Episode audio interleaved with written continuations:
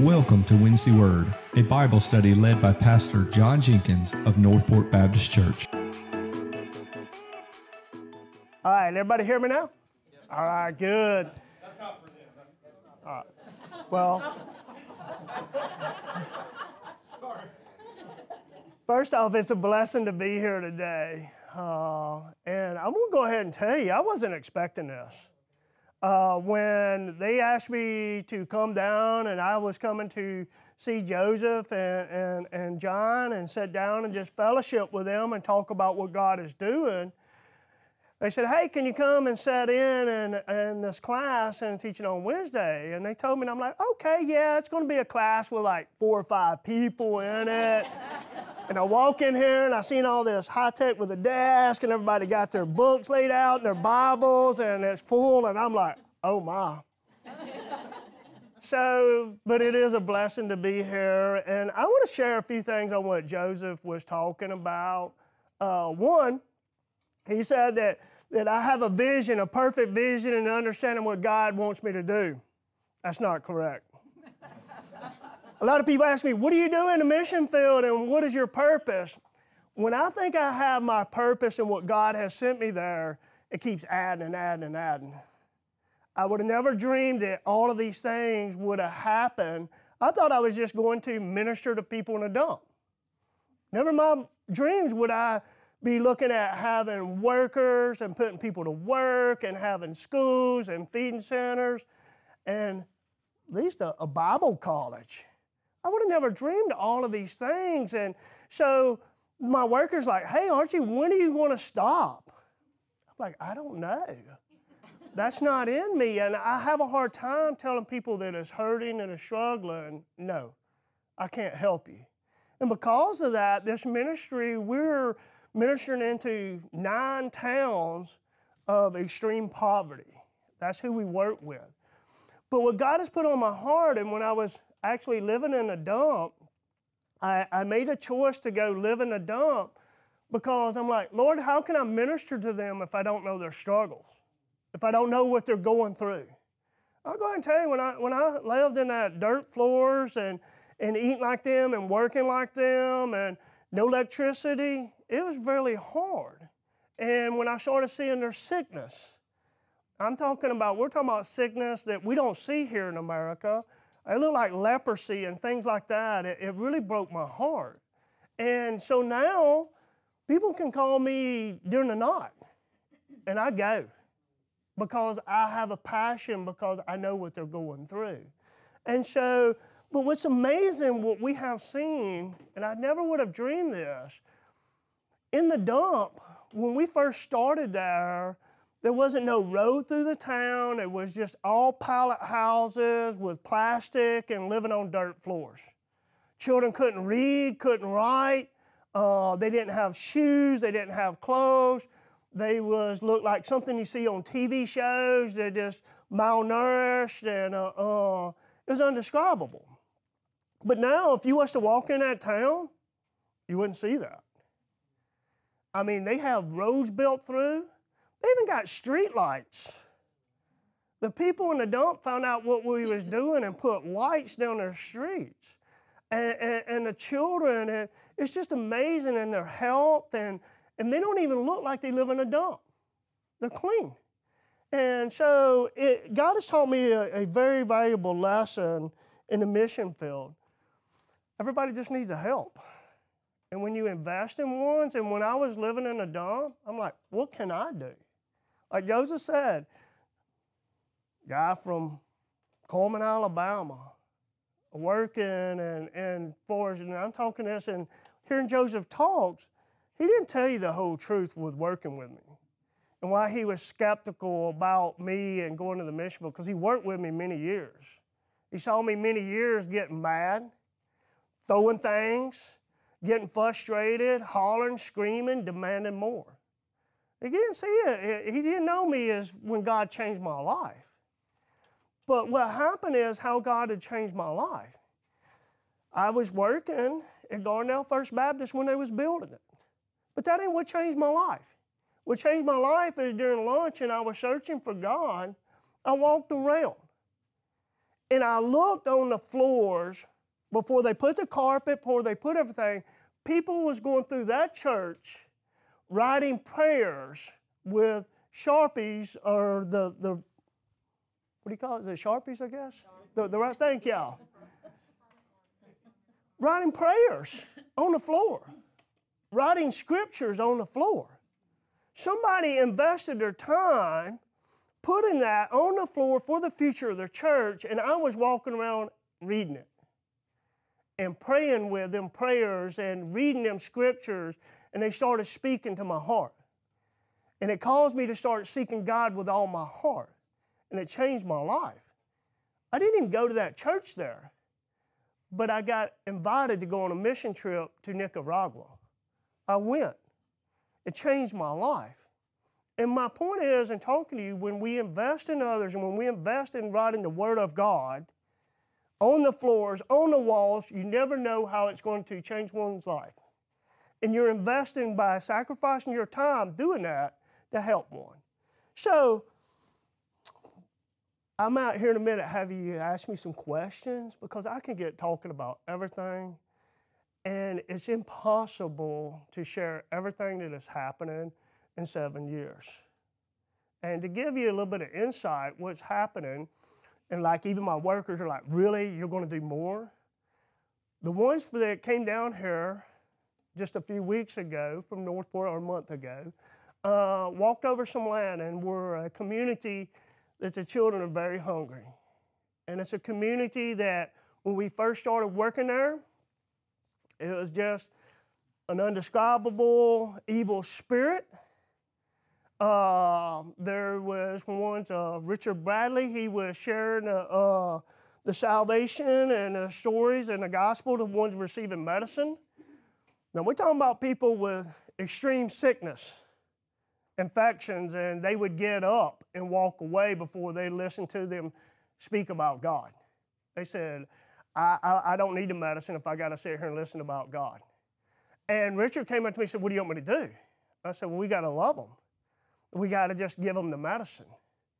I said, otherwise, if you can't show them love, how would they ever open a door to listen to the Word of God? So we did that, and then he said, Archie, there's a need here. And so we started pouring in this town and working with this town. And amazingly, this town uh, uh, is a town that grandmothers is raising their grandchildren, I mean their grandchildren. Because their, their, their children is a very bad town with women selling themselves and and there's no men and they run off and it's just sad. But investing in this town, we've seen this town come to life. We see in this town they want to hear the gospel. They embrace it now. Uh, uh, so we're working about building a feeding center there. And where we're connected, we have 94 children that's from 12 years old down to one year old in this town that will be coming to it. So, but what I'm saying is, uh, these young people was inspired from your church and prayed over the, the grounds and and I want to talk to y'all at, in here in a minute about what you can do to invest in these young people. And so, but with this, we're going to be feeding between right at 250 kids plus a day. Five days a week, we give them a undescribable food with proteins and vitamins, but also uh, that we, we do a lot with schools. We have several schools. Uh, uh, even in this town, we able to sponsor and do a school. They named it after me.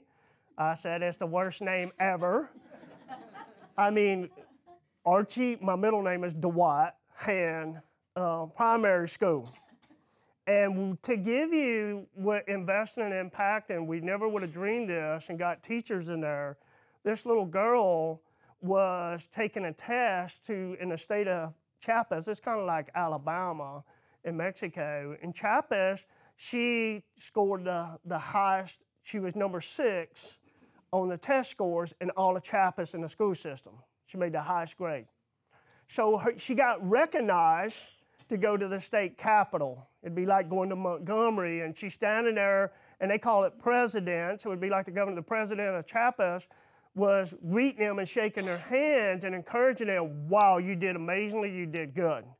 And when he read, you're from Archie Dwight Hand Primary School, he's like looking at it like, what is that? So this young girl got to tell the story of an American missionary and is coming down and God has sent him there to help us and to accomplish and to build and to do these things. And so we're fixing to build them a, a new school there. And so right now, roughly in the end of July, we'll have a team August. Annette and workers, they will be giving over 300 children school supplies to start the schools. We're talking about backpacks, uh, uh, pencils, erasers, everything. Some of them's going to be getting uniforms and shoes. Kids that would never have that opportunity. Because when I first started in the dump, me and Annette sat for three weeks. It took us three weeks to teach children how to hold a pencil and how to draw a circle. They could not, they didn't even have the motor skills because they'd never held a pencil to draw a circle.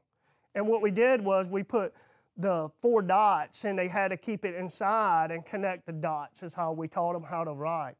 So, but what's beautiful about that is this you never know what your investment is going to do. We have a pastor in a dump, we found out this.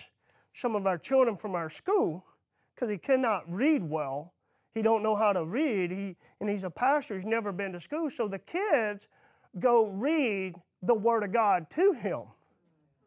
And when he hears the Word of God, he marks it, and that's what he, the kids help him for what he's going to preach on that Sunday. See, he didn't have that ability to actually share the Word of God until we sent, taught kids how to, to read and write. But see, that's, you know, I thought, okay, I'm just going to work in a dump and that's it. So, but then I'm like, the next thing is we started seeing where pastors were struggling because they didn't have the opportunity to go to school. There's no schools down there. And if there is, they can't afford it. So, God helped us, and we, we partnered with a ministry, uh, 4G Ministries, and uh, they come down and we started a Bible college. And so we will have at the, in uh, last time we had it, we had 47 in our class that goes through the whole week. Now, I saw things that I couldn't believe. See, they were sitting in a classroom that we have with no padded chairs and sitting for all 10 hours. And one day, one of them, I told him, I said, I got to get with you, pastors, on what we got to go and plan on. And so the pastor stopped and he said, All right, guys, we're going to take a 10 minute break. Y'all go to the restroom, y'all go here. We're going to take a 10 minute break. I got to go get with Archie. I got to talk to him about stuff. And the guy said, Hey, we'd rather not. He's like, Excuse me? We're going to take a break. And he said, we can take a break another day. We can hold it. We can go to the bathroom later. We only have you for this week. We want to know more. We don't have this opportunity. And he's like, oh my goodness. He said, I can't teach you the whole Bible in a week. I can't teach you all about school. So it, it opened up into our uh, uh, Bible college. And so, but what's amazing is my prayer, eh, when, and, and God has given me the ability, is this right here. When I, there was already churches in the dump and in the communities, and I was praying, I said, God, I don't understand. Why do you need me here? The, the churches and the gospel's already here. I thought it was going to be somewhere that there was no gospel. And God spoke to me and said, Many has come, but none has shown me. So at that moment, I realized the gospel is caused to change life. And when we, when we teach and we work with ones, it will change their life. Because I said, like, Lord, if I tell them all about you, and they still live in the dirt floors. They extreme poverty and sickness. What have I accomplished? So at that moment, I'm like, Lord, I want to show you in everything we do, everything. And I, I will tell you, I can tell you, but until you see it, it's hard for you to grasp what I'm talking about. It's hard for you to understand that they gone from dirt floor pallet houses. And Joe can tell you, he saw it. He was there six years ago when there was no street lights. There was no school there. They was, we was taking the food from our house to the feeding center. There was no kitchens. There was none of this. He saw it, but now he went back he goes in there, and I wish I had been better prepared and had you some pictures. He sees this beautiful with a creation that has artwork on it with the, the, mon- the moon and the sun and the creation of God, and it has Jesus and, cre- and everything with a tomb inside of the school. He sees it beautiful painted, and he's seeing houses. He's like, concrete floors, they're houses It is beautiful electricity streetlights. He's seeing a huge church. He went to church the first time on a dirt floor, standing by the dump, horrible smell, wooden plank wall, about this high over your head. And when you walked out, I think everybody gets baptized because they sweat so much. now he goes into this church, and it's a huge church has a big roof, it has tile floor, it has everything. And he sees all of these things. But what's so amazing? I didn't build it. Because I was faithful, he followed just to learn the Word of God for years. And what's about these houses and asking them, now, people, the ones that still house pilot houses, they're starting to gather up their material to build a house. And I talked to someone, it's like, why you got to build a now? He said, because I saw what you did. And if you can do it, I can do it. But most of all, you taught me how to build. I didn't know how none of these things. I didn't know anything about construction. You showed me how to do these things. Because I was praying, God, I build a house without making bitterness and people jealous because I can't build them all at the same time. But it simply happened because investing and helping. And see, Joseph come six years ago, he invested and he helped. It was miserable, it was horrible. Doing something for the first time and not knowing what you're doing. It was horrible. But we kept pushing through and pushing through. And because he pushed through, people has good water, have showers there and bathrooms. So that's just a few things that I can share with you. And even now, we're uh, working on top of the volcano. Uh, can't imagine that we would be working up in the top of the volcano. Uh, simply happened because I picked a man up walking down the road and I took him to his house and he invited me in. We drank coffee and he said, No one will help us. No one comes to see us. And all of a sudden, I'm like, Lord, how can I help them? How can I work with them? Next thing you know, we planted 1,800 avocados. We brought back Alabama sharecropping with them. We worked with the people, we put them into business and helped them. Now they're wanting us to come and start having house churches in their house simply because they saw a miracle. And so um, that's a little bit of what we do. But the greatest blessing that as a missionary, I don't have to say no.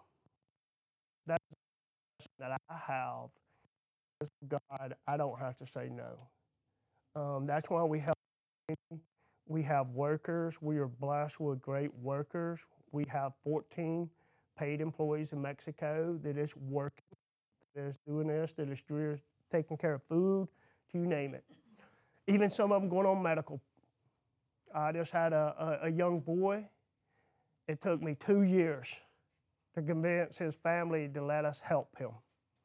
He's afraid that what was going to happen to him, that he was going to get in trouble because his son fell in a well and almost burned his feet off. And didn't have the money, couldn't. He got angry. He took him out of the because he didn't have the money to do anymore, and he didn't think they was helping him. His son has a crippling injury. His tendons in his toes is scarred. They will not grow no more. So what's causing him as he is growing, Carlos is uh, 11 now or 12? 11? 11. What's happening is the 11 year old, his foot's still growing, but his toes is, is pulling his feet up into a ball. And so, but my point is, many times I wanted to give up. But I serve a God that don't let us give up, that keeps encouraging us and keeps pushing us. And for two years, I kept begging, let me help him, let me do this. Let me show you the love of God. But to have great workers, and Carlos just flew a couple weeks to Mexico City to start the process to have surgery. And this hospital would only do it if we would sign that we're going to invest in Carlos because he's got to have many surgeries till he's 18 years old Otherwise, he will be crippled. And so uh, it's a blessing to be able to do that. To send children for surgeries all over that does not have that opportunity, that has crippling diseases. Um, when me and Annette started in the dump, the mothers did not name their children. They waited till they was four to six months old before they named their children because they only had a 60% survival rate. Now, the mothers, because since we have been there, there's no children that die. And it, it's all about clean water and, and, health and medical teams and ones investing and coming down there. Uh, now, as soon as they're born, they're already picking names before they're born. So that, that's a blessing to be a part of that just to see this town and community change. But um, so I guess uh, uh, I don't know how much time we have. I know all y'all probably got to get back to work.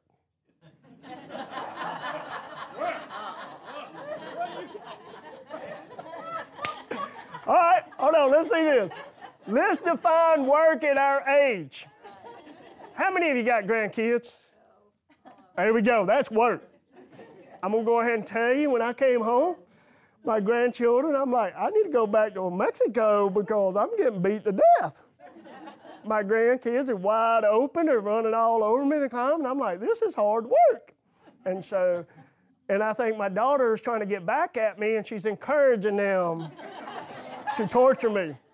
So, as a good grandparent, what do I do? I send them home all messed up. I give them chocolate, I give them candy, I give them everything. So y'all do that too, don't you? Yeah, huh? So, but hey, does anybody have any questions or curious uh, uh, about the mission field? Uh oh. Now here, you're gonna have to speak up, because here's the thing: is my wife got on to me. She may have to relay for me, trans, because I've left my hearing aids at home. So. You borrow mine. Woo! What's that? How am I? Funded. Wow. Oh my goodness. Well, you know, that's got me in a lot of trouble. because here's how I'm funded. When I first went into the mission field, I did have an opportunity because people hearing about me to go work for other ministries that would fund you and pay for you. I struggled with that. I'm like, God, if I do that, am I following you? Am I following them? Because they're going to tell me how to do it, what to do. And so, but I thought I was going to have a lot of time. So, that was like, how are you going to do this? And I'm like, because we, when you leave work, we all know this. I, a lot of us, I was working from paycheck to paycheck. Didn't have no investments and all of this money and things to sell. And so I said, Annette, that's not my problem. That's God's problem. It's His problem. If He wants me to have money, I'll have money. So ever since that, uh, I've had this heartbeat. I have to know God is in this. I have to know my passion stays in this. So I had the mentality I was going bankrupt for Jesus. And just to prove, hey, God, I'm going to outgive you. And after three years of doing this and every need and everything I came in contact with and building and going, I gave up. I like, Lord, I, I give up. I surrender. I can't outgive you. I can't do these things. Uh, honestly, it's all God. And we do coffee and things. I'm like, I would have never dreamed that people would be hearing about this ministry from New York City to California to Texas to Tennessee. Uh, it's amazing what God is doing. And so I'm the, I'm talking about seven years I've been in the mission field full time, and I'm still stepping out in faith. And so uh, I'm constantly challenging what God wants me to do for the next level. Uh, some of them right now, we have a, we're working on a full container of coffee, a 40,000 pounds of coffee fixing to leave Mexico to come up here. I have none of it sold. And, but here's the thing is, why would a missionary do that? And I'm trying to answer your question. One has been pushing me trying to take over this coffee farm, a 407 acre coffee farm.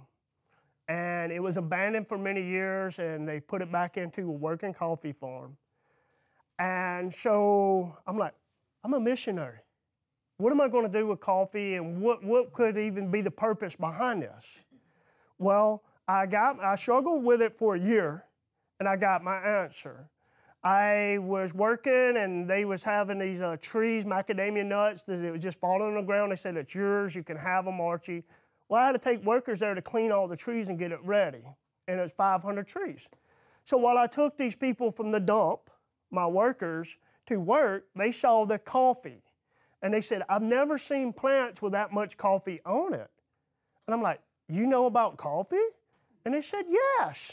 Now I've been working with these people for six years and didn't know how they ended up in a dump. We're talking about 600 people that's digging through trash and, and making their living in a dump. And all of a sudden, he said, That's where we came from. And I'm like, What? He said, I was born in a coffee field. And my parents was born in a coffee field in Guatemala.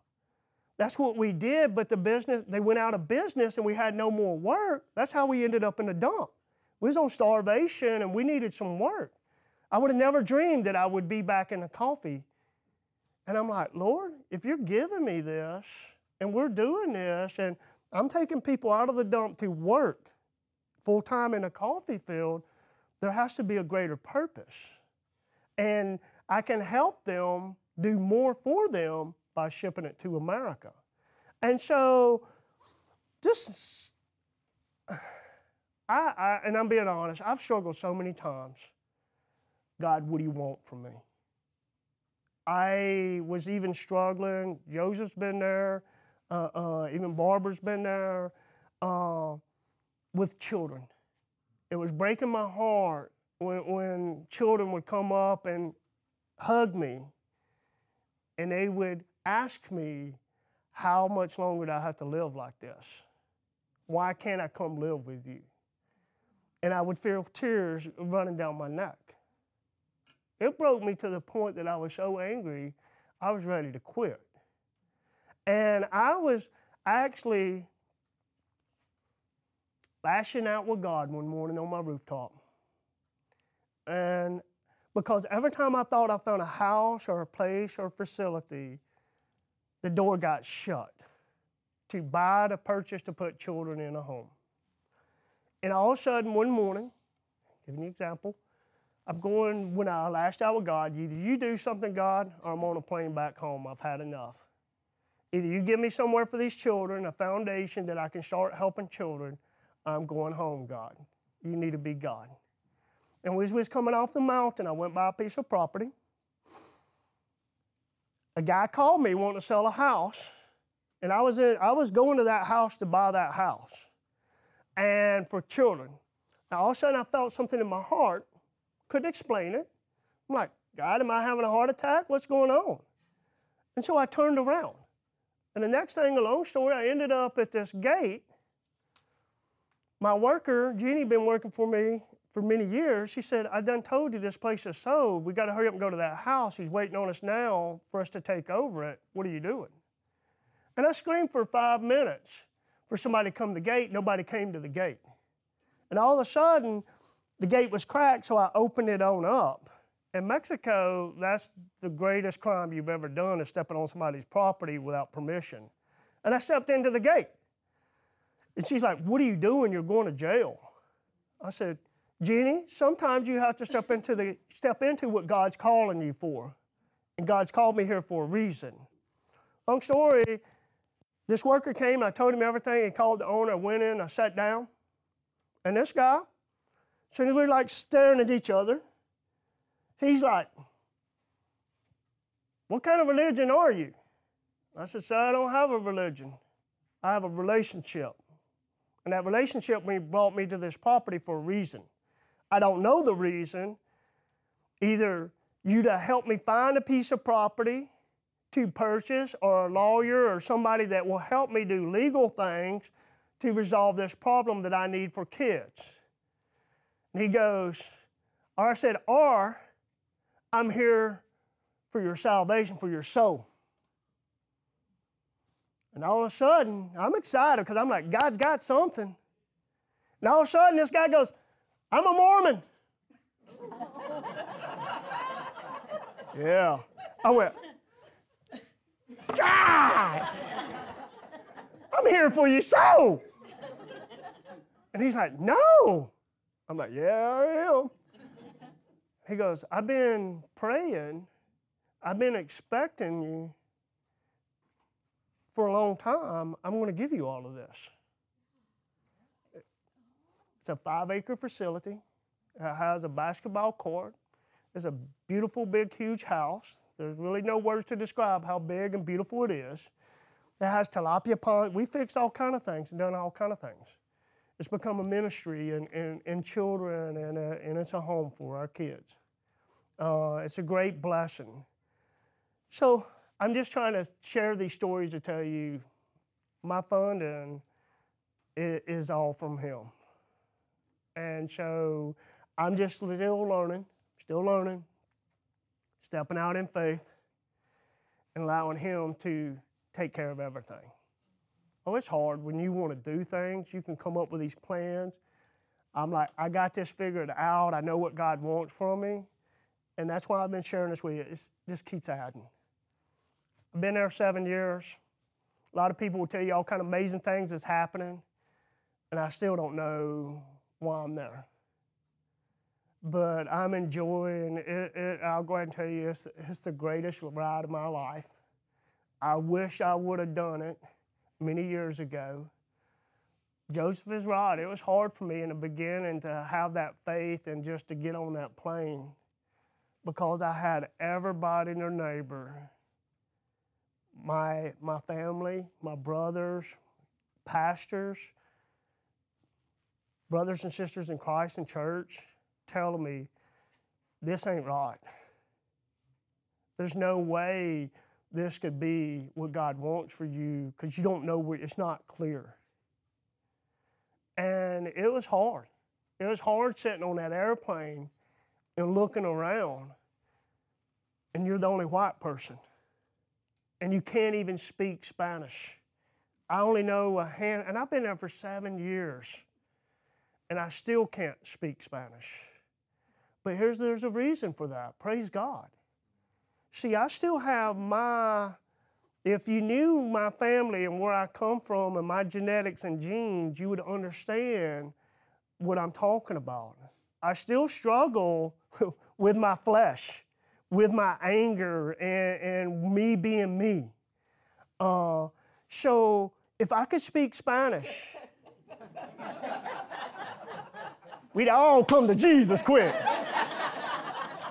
because I'd let them know it really quick. But it's hard for me because it's not my culture and my heritage. And I'm working with, you got to understand, I work with a lot of people. I had one town I couldn't go in for two weeks because I knew the situation and what happened to a little girl and how there was a false doctrine gospel being preached for this sexual sin.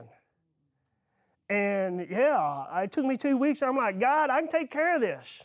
You know me. I can come in that town with a stick. I can be like walking tall. I can clean house, God.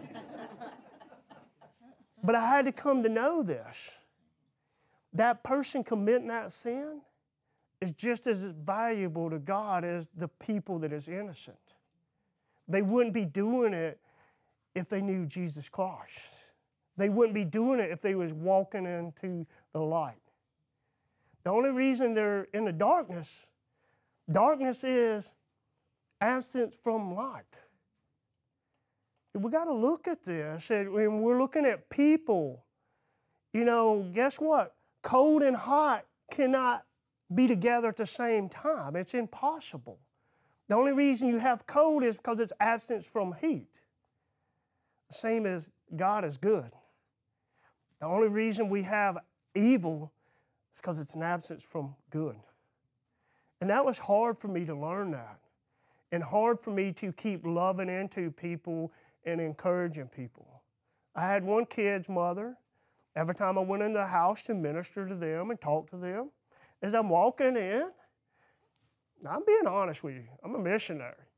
I'm walking in, I'm like, Holy Spirit, I need you to help me right now. I need you to bind up my flesh. I need you to keep me from strangling this woman, throat punching this woman, or taking this woman's life.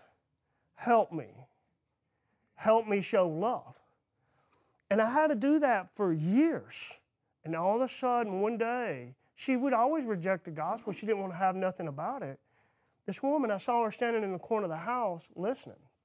And as I'm walking out of the gate, she runs up to me and she grabs my arm.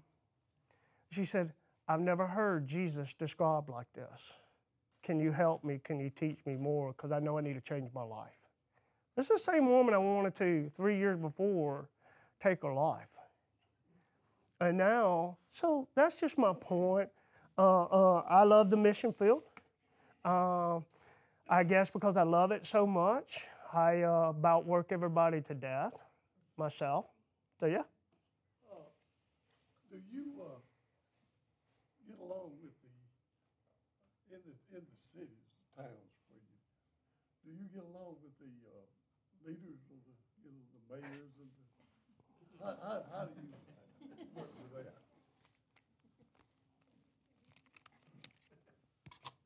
There you go. That's what the green card is. Well, just showing you with, with, with, with government and the leaders and the one, God has blessed me with so much favor, so much help that it's undescribable. Uh, uh, they, uh, um, it's, it's truly amazing uh, the blessing that we get.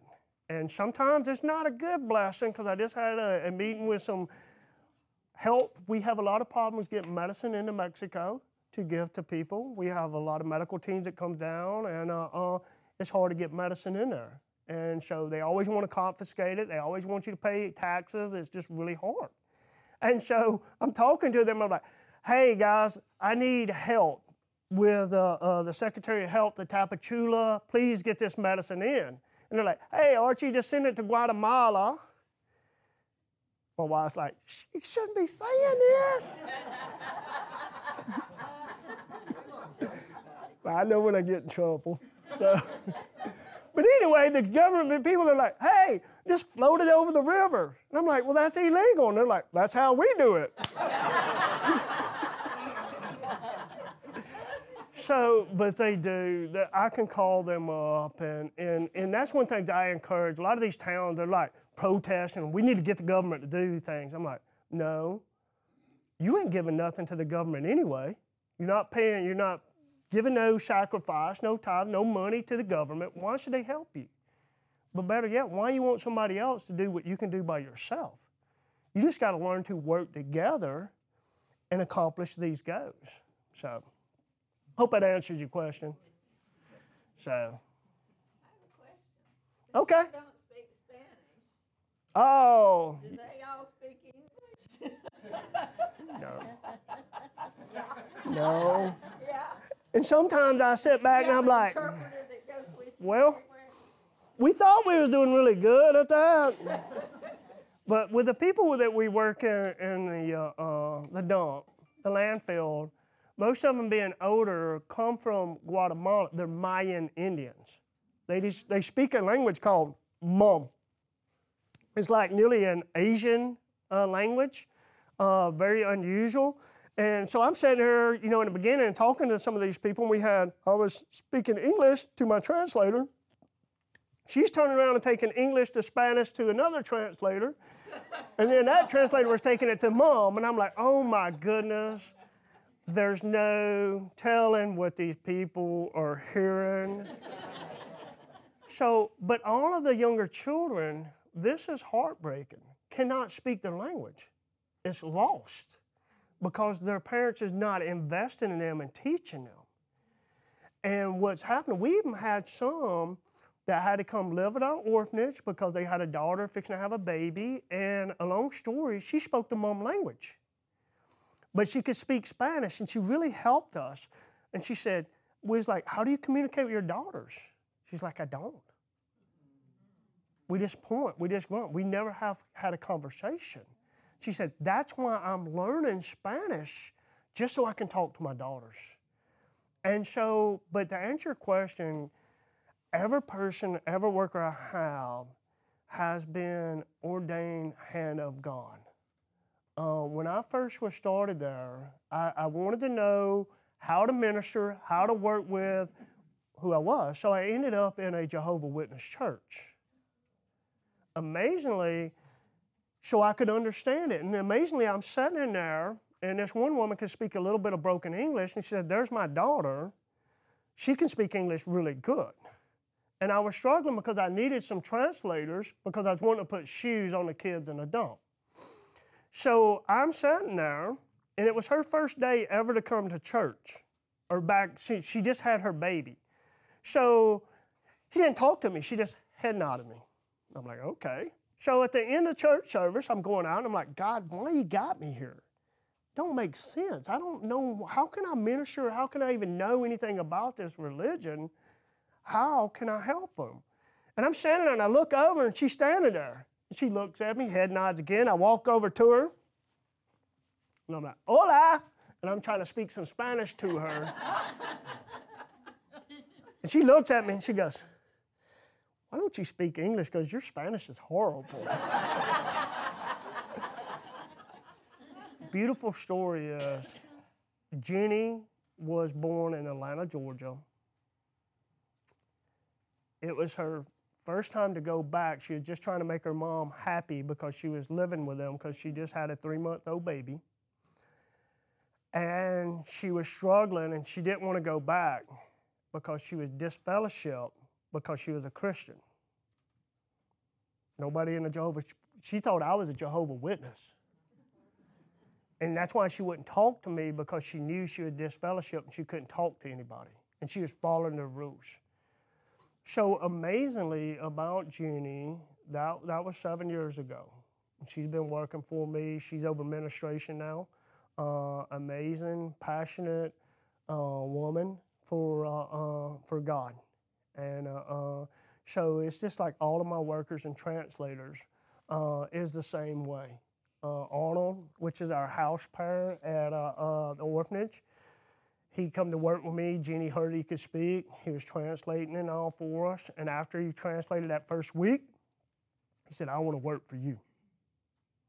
And I'm like, well, I don't have a job for you, but you need to be praying for God to open that door.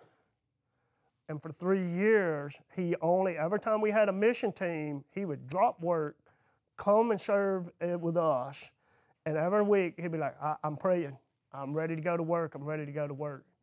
Because his faith, and he didn't give up, and he cried out for three years. He is a full time worker and doing an amazing job. And he's the guy that just took the boy to uh, Mexico City. So they are passionately uh, working and running the ministry right now. And so I'm thankful because you know even that we do all of these things we can still get overwhelmed and we can get tired and so right now we're letting them take over and do things And so that's hard for me uh, uh, to allow somebody else to do something. And so, but yeah, any more questions? Before I get y'all? Because I'm going to get you. All right. Here's something I have for you. As a missionary, even during the pandemic, I've had close to 100 people a year come and serving in the mission field for the last seven years, constantly working and helping us and accomplishing all of these things in these towns. And this year, a month ago, was my first time in the mission field to see what I have saw. I saw a group from this church on the last day. Now they done went all week. And they tell you about how hard it is. They can tell you about getting sick and not feeling good and suffering. Most time on the last day, they're exhausted because I push them hard every day. They usually pack their stuff and they get ready to go home. But this team had saw our needs and our struggles, and we don't want to leave nobody behind, and we want to go with more technology and to help people and to uh, um, like I said, leave no one behind. And they saw that with a, a feeding center and we're wanting to build and feed uh, another 94 kids. And they was coming up with all these ideas and all of these plans. They was, I had, I was like, guys, I'm going to bed. I'm talking about 10 o'clock at night. They're still at my table working on a plan. Now, here's the thing is, they have the passion, they have the drive, but they need a helping hand. Because here's the thing is, we all remember how it used to be to get up to go to work. And work all day, and at the end of the day, you're tired and you didn't have no more energy. Or dropping our kids off to school and getting our kids ready and doing all these times and sacrifices. See, we all remember what it was like. But see, here's the thing is, and these young people, they're like, hey, we can talk to church. We're, they're giving church. We can give all these things. They give compassion. They help other things. It's easy for us to get the $30 uh, sponsorship. And as a missionary, I was like, guys, I don't agree with that. Because I don't agree with taking from one to help another. And I don't agree with having to sacrifice and do more, but I do agree with this if it's your passion as young adults and you want to do this, have your church work together to do a fundraiser event or something, come together to raise the money to feed all these kids for a year. It's not that much. But you have something that they need. You've been through all of these battles and all of these struggles, and you've seen God move. Now, I heard them coming down there. I've come here to see, and they was talking to people. I come to see God move. I want to see miracles. I want to talk. I want to pray. I come to see this. See that you have the greatest gift. And also, you have some time too. I know your schedule's busy with grandkids and doing all that and everything, but I'm going to tell you, and I'm saying this in a nice way, you ain't get no pity from me if you say I'm too old or I have health reasons. I can't do it. Because if that woman right there can do it, you can do it. You can inspire. You have a fire right now. One of them, he's so passionate, and so fired up, and begged me. He's, he's already booked another plane ticket to come back down to see the rest of the ministry. And he's dragging another boy with him. These young people has a compassion and a hunger they need some help. And, I, and I'm saying this, they need your leadership. They need your ability because I'm amazed that y'all coming together and studying and doing this and, and y'all want to be servants of God. You wouldn't be here. You wouldn't be searching. I, I love seeing all them prayers. You wouldn't be bringing all that to the table. But I'm telling you now, right now, invest in others and you'll leave a legacy. It's up to you to make that choice. It's great. Hey, here's the thing is, it's great. Don't get me wrong, this, this world's tough. Leaving your children, grandchildren, financially helping them and everything, it's great. Believing on Jesus Christ is the most powerful thing you can do. And them saying that my grandparents or my parents, they was a legacy for Christ. They worked, they sacrificed, they did everything. And that's the only thing I, I come here today because God's going to do it. I'm, I'm telling you, I'm not here trying to convince you to help me. I don't care if these young people help me or who they help. But I know this right now, you have an opportunity because I seen three people, four people, five people, six people on fire and want to see God do something. And y'all can help them. So that's what I have for you today. Any more? Oh, my wife is. Oh, something Roger's wanting to. I think. Yeah. I drug him all the way down here. He might as well share something. as a part, a part of the ministry, he explained real well, God is supplied above and beyond, but that's through people. Don't, don't, don't misunderstand individuals contribute to, to do this. And he walks out, and God is always followed. But remember, from, from, as a member of the board, remember, it is through his people that he supplied all this as well. So I would just, uh, it- is something to see. He ain't got time. I'd love for you to tell about Thanksgiving in Chickawee, but that'll be for another day. Maybe, maybe John let me come back. Never know. Thanks for tuning in today. Join us next week as Pastor John continues the study. And if you're looking for more, find us at northportbaptist.org.